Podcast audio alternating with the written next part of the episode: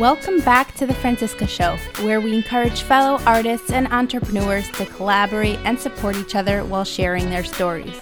I am Franciska, a singer, composer, music producer, and also your host. Welcome to the show, everyone. Today on the show, we have with us Rivka Nahari, who is a professional in piano, flute, harp, dance, and voice.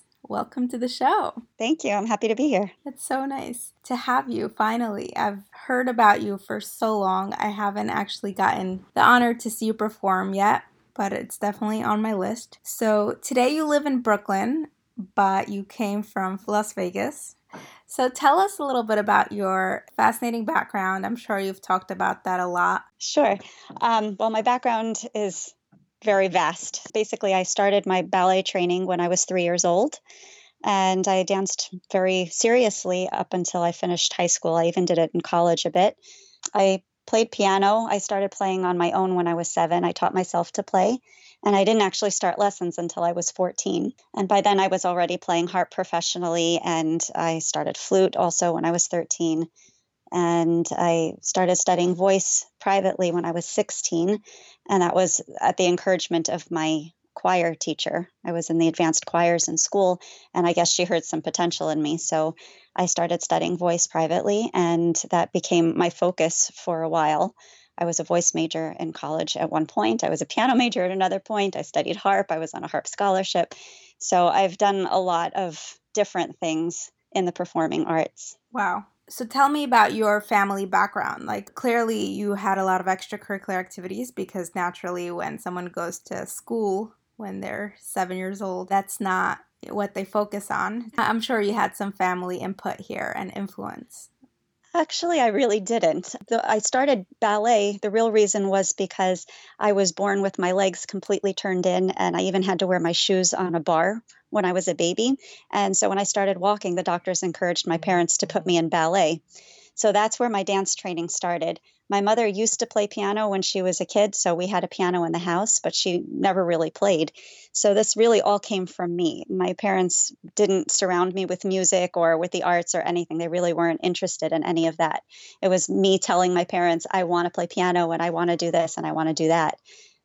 Wow, so you really knew at a young age you had this calling and it nothing was going to stop you from getting the training you needed and the exposure. Exactly. That's so beautiful. When do things start to transition for you? So you're focusing on all these different areas that most people I know focus on one area, maybe two. You have five. How does that work and how do you transition into that next part of your life? I often wonder where I would be now if I did only focus on one thing. But, and I kind of think that by spreading myself out into so many things, I didn't give as much attention to each thing as I wish I could have. But um, I think just because I was so passionate about everything that I was doing, I never slept. Like sleep was the one thing that I, I always gave up on because I wanted to pursue my music and I wanted to dance full time. And so, you know, I was always busy with all these extracurricular activities. Um, the transition for me, you mean in, in terms of Yiddishkeit, right? Not necessarily. That could be whatever it is for you. What would you say your first biggest transition in life was? I think the first thing for me was originally my dream was to be a professional dancer. And then by the time I was 13, when I started playing harp professionally and I started taking flute lessons, and I really had been, I've been playing piano on my own from the, the age of seven, and I really wanted piano lessons, and I was still dancing full time. And my parents told me I had to make a decision. Something had to go. I was doing too much. So at that point, I decided to focus more on music than on dance. And I dropped out of the youth company and that I was dancing with, and I decided to pursue music more. So that was, I think, the first transition that I really made. But dancing was still part of my life. I dropped out of the youth company for a year, and then I was right back into it. I found my a way of. Uh, my grandmother agreed to pay for the lessons, and you know, it was uh, difficult to balance everything because I had so many performances and so many rehearsals but I still managed. But that was the first transition for me, I think, was just which area I was going to focus on most. And do you feel like your parents had some other aspirations for you, but you totally derailed them from that and you sort of brought them on board with what you were planning for yourself? I don't think they ever really had a goal for me. They just wanted me to be happy. Being in the arts, it's never something that most parents really encourage their kids to do professionally because they you hear about all these starving artists out there. So it wasn't something I think that they were super excited about, but they were definitely proud of everything that I was doing. I'm happy to hear that. I know at the age of 14 you got exposed to the Chabad Center in Las Vegas, and that sort of pivoted your life in a major way. Yes. Can you talk about that a little bit? Judaism is something I was always interested in, but growing up in Las Vegas, there was really no Orthodox Judaism until Chabad came. So that was my first exposure to it. So once I was introduced to that, that was the first time I ever saw an Orthodox Jew. I never knew what they looked like. I knew nothing. And so when I was first exposed to it, it was something that I just was automatically drawn to. And when I started becoming frum, it wasn't something that I made a conscious decision that this is the lifestyle that I want to live now. It was more that I was always good at following rules. I was just a good girl, and I was being told now this is what a Jew is supposed to do. And so I just decided to do it because that's what I'm supposed to do. And the next thing I knew, my my whole life had changed, and now I was living a frum life.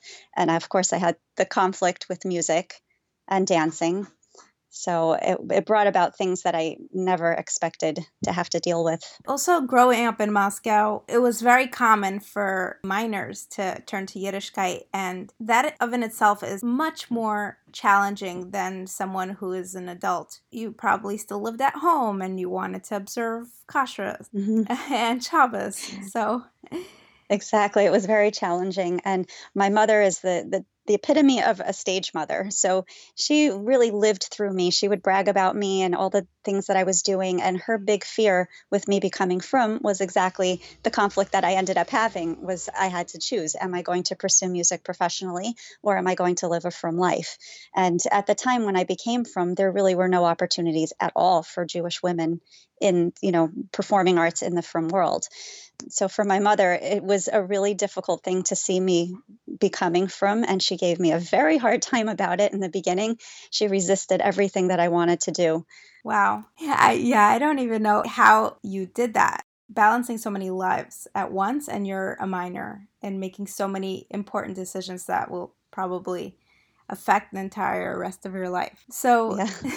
take us through the next stage of your life. So, how do you transition? Ultimately, you do find a stage, you do find a space within the frum community, but let's go back to the years of search and perhaps some emptiness. There was definitely a lot of searching and a lot of emptiness. When I finished high school, I actually graduated a year early with the intention of coming to New York to attend seminary for a year and then I was going to go back to college. That was my original plan. But of course, Hashem has his own plans. And I came to New York and I ended up meeting my husband. So my husband is from the complete opposite background. He grew up in Bnei Brak in a very frum family. And so when I met him, we met by chance. It wasn't like we went through a matchmaker. And from the moment I saw him, I knew he was the right one for me. But it took us so long to get engaged because he was not willing to marry an opera singer. And that's what I was doing. I was pursuing a career as an opera singer at that point. I was studying at Mannes College of Music, I was a voice major. And that's what I wanted to do. So it took me a long time until I decided that in the opera world, I mean, in, in performing arts in general, there are no guarantees that you'll be successful anyway. And I decided it wasn't worth losing my beshert over. And so I ended up at that point giving up my dreams of music and dancing and everything. And I got married and decided to just continue the religious life. I was a housewife and a mother for the next five years or so. And then I found myself in a really bad state of depression. And um, a friend of mine told me, You have to make your own sunshine, go take a ballet class. And so I convinced my husband to let me just go take one ballet class, just let me get it out of my system. But of course, one class was not enough. One class became two classes, became three classes. And the next thing I knew, I was back into dancing as a frum woman. Um, and I was doing this very quietly. I didn't let anyone in the community know that I was going and taking ballet classes. I got very involved in flamenco at that point. I was dancing with a flamenco company for a short time. And after a while, I realized that I really needed music in my life. That was the thing that was really pulling me more than anything. And so I got back into studying opera and eventually piano also. And through all of that, I kind of made a little detour and went out into the performing arts world again and then found my way back by opening my studio. My husband is the one who had the idea to open a dance studio and encouraged me to do it. And by doing that, it brought me back into the community. So I was able to finally provide opportunities for for other girls and also for myself. I've had other performing opportunities now since I have the studio, and people know about me more because of the studio, and I get invited to perform in different things. So it really has been a great thing to to open up doors for for me and for the community. Wow. So it really sounds like you didn't want to give up on anything because it can seem that you could have taken the safer route and said, you know what, I will ignore voice and dance. Let me focus on the instrumental areas of my life that are halachically less problematic, I would say, or they would be less problematic for your husband but mm-hmm. you it doesn't seem like you were ready to compromise. You needed all these areas in your life just like you're sure about becoming frum and your beshert it sounds like you have that arrow that that's pointing straight ahead and nothing will sidetrack you. I do have a lot of that but at this point in my life like my current state I am focusing more on the instrumental because I see that even within the community, there are so few opportunities for classical musicians, and especially in opera. It's something that people really don't understand. They may be blown away by the size of your voice and how powerful it is, but they really don't understand what they're listening to. And so the appreciation isn't really there in the community.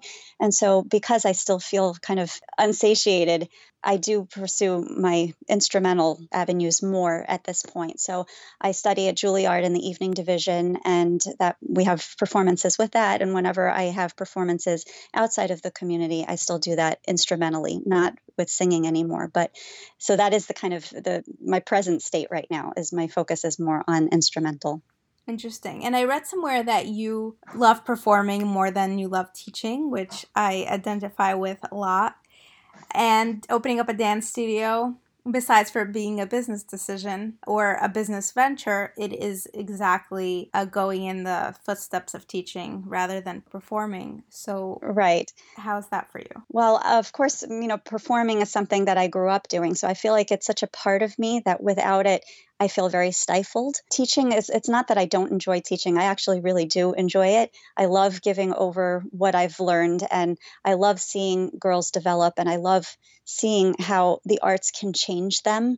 I've seen so many girls eh, come into my studio where their their posture is terrible because they have no self-esteem and they really don't have any understanding of their bodies or some girls come into my studio who have been bullied and it's a safe space for them. So by coming there and they learn how to dance and they learn how to move, it gives them such self-confidence that it really changes them as people. I've had students come to me and tell me that their grades have improved just from learning how to dance.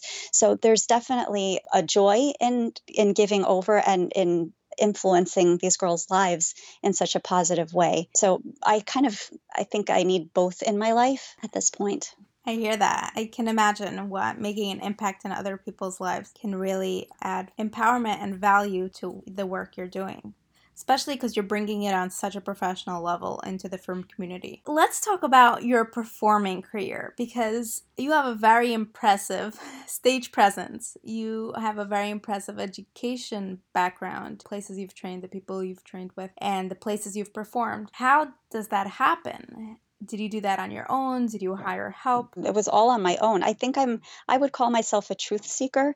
And so when i was study with someone if i didn't feel that this was the real way of doing something, I would look for someone else until I got to really the, the top, top teachers. So it was a lot of searching and experimenting for myself until I found the right people that I feel are teaching the, the highest level of technique or of artistry. And I think that's that's just part of who I am. It's the same thing with with Yiddishkeit. Like I was just looking for the truth. It's just who I am as a person. Can we talk about some of the resources? Uh, you have a dance studio and there are a number of educational and training programs out there for frum girls I'm not sure about women. But let's talk about the market a little bit. What do you feel exists and what do you feel like is lacking? What could you change if you can? I think that in, since I opened my studio, we're about to start our 12th year. When I first opened the studio, this was really a brand new idea to have really, really high level training. All of my teachers are professional dancers, and now we have an acting program. So we also have professional actors that are that are training our students. And so I think it was it was a very new concept at the time, but it was also something that I was met with a lot of resistance with within the rabbinic community. I had people that were rabbanim that were calling me and telling me, "What are you doing? You're bringing something goyish into the community." So there was a there was a lot of resistance and a lot of pushing that I had to do to be accepted. Now, at this time, I think there are a lot more programs out there for religious girls and i think that there are a lot of people that are that have the same goal in mind is to give them some sort of training. I don't think it will ever be the level of training that i'm providing at least not in brooklyn. I'm sure there are other teshuva in other areas that are providing great things but in my area at least i think you you kind of have to be a teshuva in order to be able to bring this level of training to the community because when I look at a resume, I know exactly who's good and who's not. If I interview someone, I know what I'm looking for in a good teacher. And I think that makes a huge difference. I'm not just looking for someone who's not Jewish who has had outside training. So I think my studio is different in that sense but I think that there's a different focus now within the community as a whole that people are looking for something more. They don't want to just, you know, I mean, there are programs out there that they can still go and just have fun and, and dance around and not really learn anything. But I think there are a lot of people who are looking for something like what I'm providing. So, the resistance you've mentioned earlier with the rabbis, do you feel like things have shifted and there's more acceptance now and it's more okay, or do you still feel resistance? In a sense, I still feel some resistance, but it's definitely not like it used to be. I used to get calls from random people just grilling me with different questions about the studio as if they're they want to send their kid to my studio. And I, I could see through their questions that they were just checking me out. It wasn't something they were really interested in in a service that they that I was providing. They just wanted to know what it was that I was doing. And I understand the concern, especially when you're bringing something that's really professional and it's coming from outside of the community. But I think now people have gotten to know me and what I do, and they've seen that it's not inappropriate. Whatever performances i'm doing i'm you know they're only for women and i doctor everything up to make it as kosher as possible. The costumes are as sneistic as i can get them.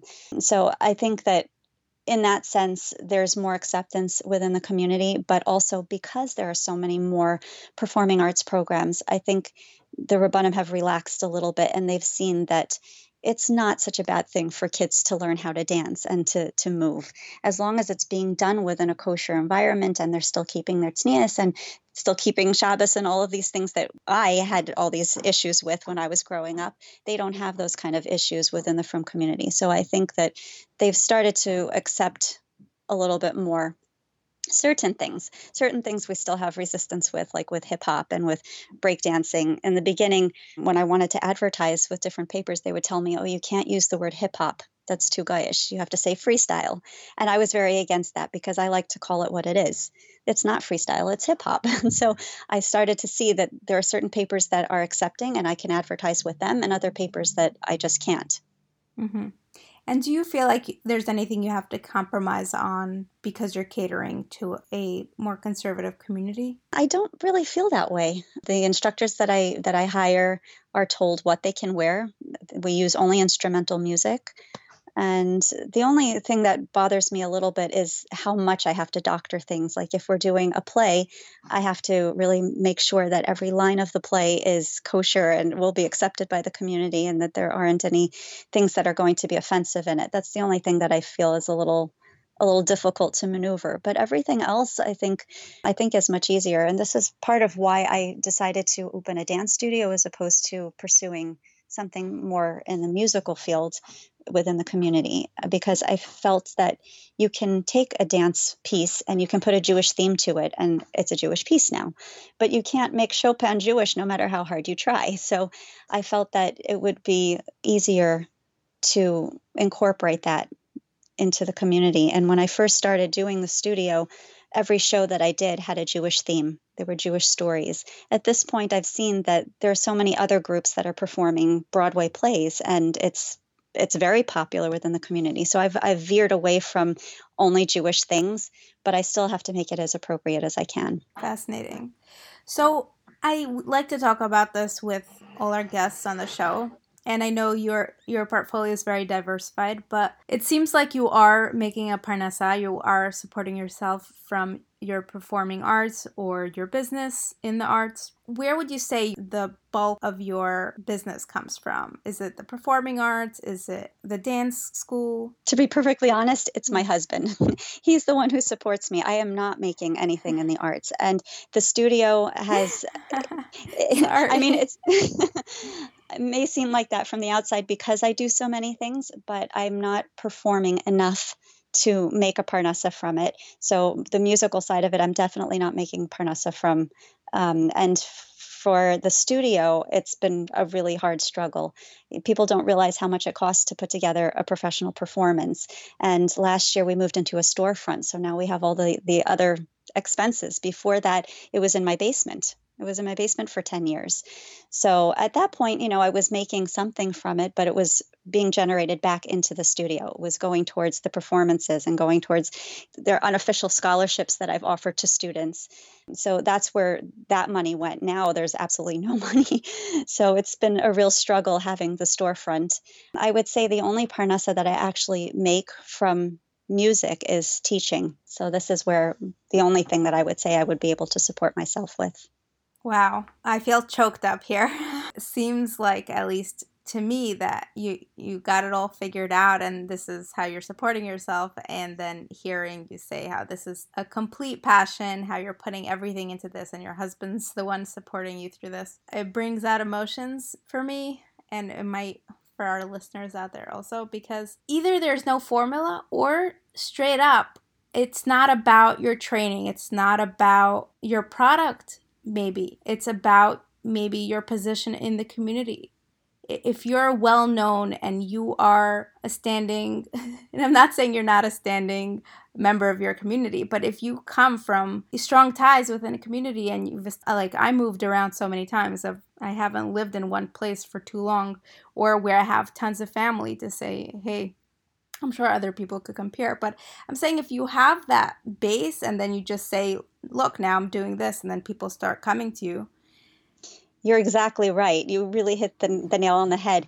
It's exactly that's exactly the problem. And my husband always tells me that I'm I'm too insular. I'm in my own little bubble, and nobody in the community really knows me. And uh, again, this is part of who I am. I think when you grow up as a classical musician and you're used to locking yourself in a cubicle and just practicing for hours, you lack social skills. It's it's a well known thing that classical musicians tend to be a little awkward.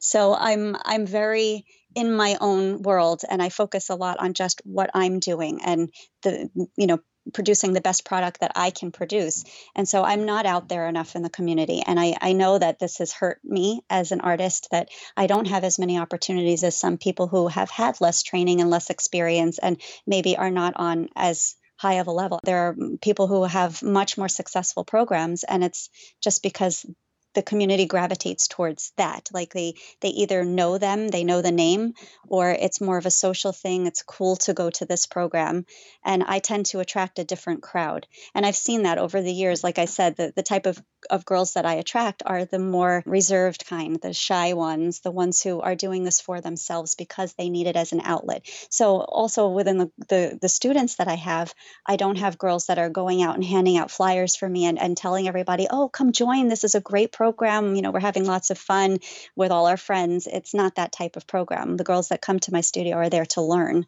And so I think that also makes me have less students and uh, it's less popular in that sense. Mm-hmm. One of the things that I've noticed is that it seems that the community, and when I say the community, I'm not talking about those that are coming to take classes. I'm talking about the audience members. This is really where I've struggled the most when I put on these big performances at the end of this of the year for all my students. It's not just a student performance. I have professionals that come and perform also.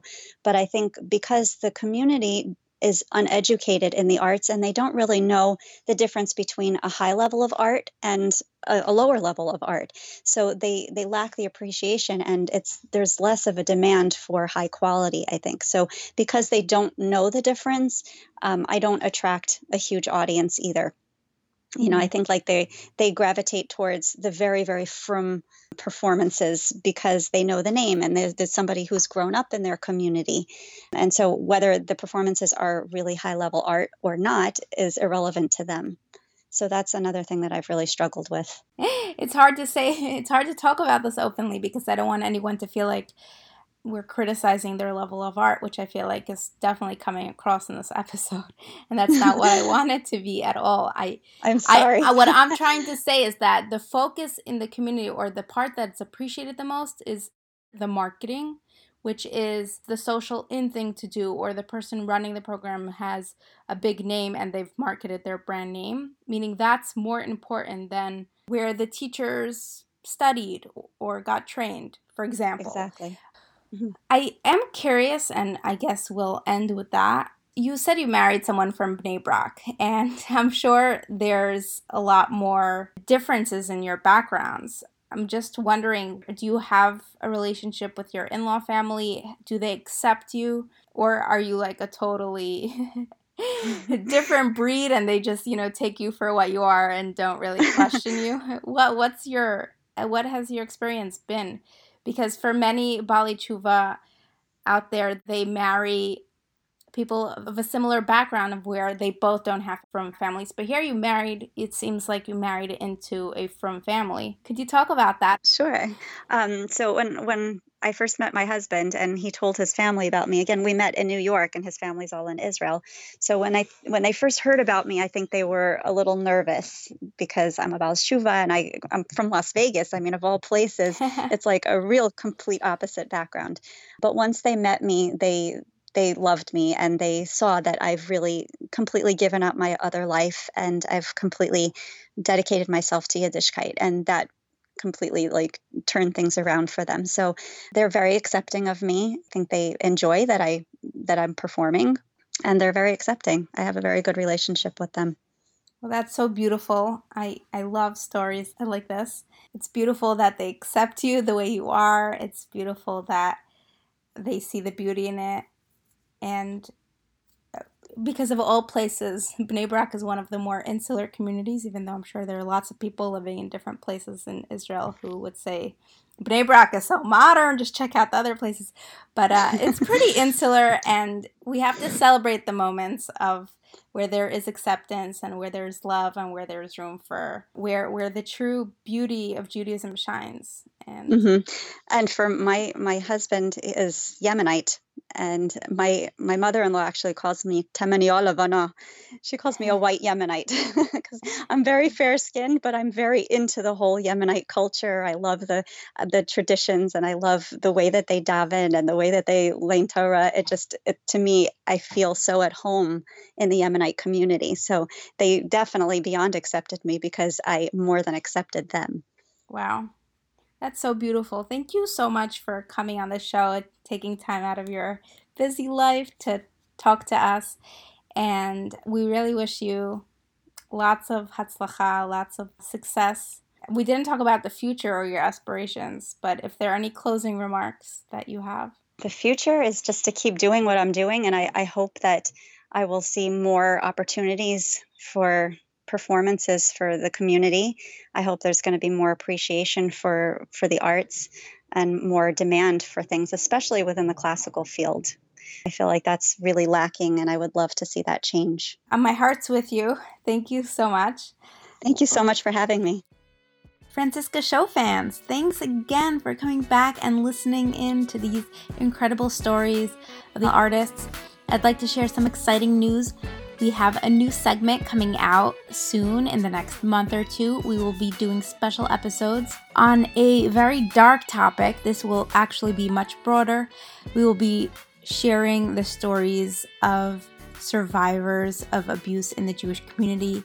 Really providing a platform to share their stories in a safe place, that same environment that we do provide for our female artists and entrepreneurs on this podcast. They are very opposite topics. However, both of these topics, I feel very passionate about them. There are other topics as well, and I'm hoping to branch out into those topics as well. But I think this is a beautiful way to segue into opening up this platform to more stories. I'd love to hear what you think. I always love hearing from you. My email is franciskak at gmail.com. That's F R A N C I S K A K A Y at gmail.com. And as always, if you haven't yet, please subscribe to the show. And if you aren't on iTunes, go to iTunes and leave us a five star review. This helps us tremendously. It helps new people find the show thanks to your reviews. So, thank you so much for being such an integral part of growing this show. See you next time.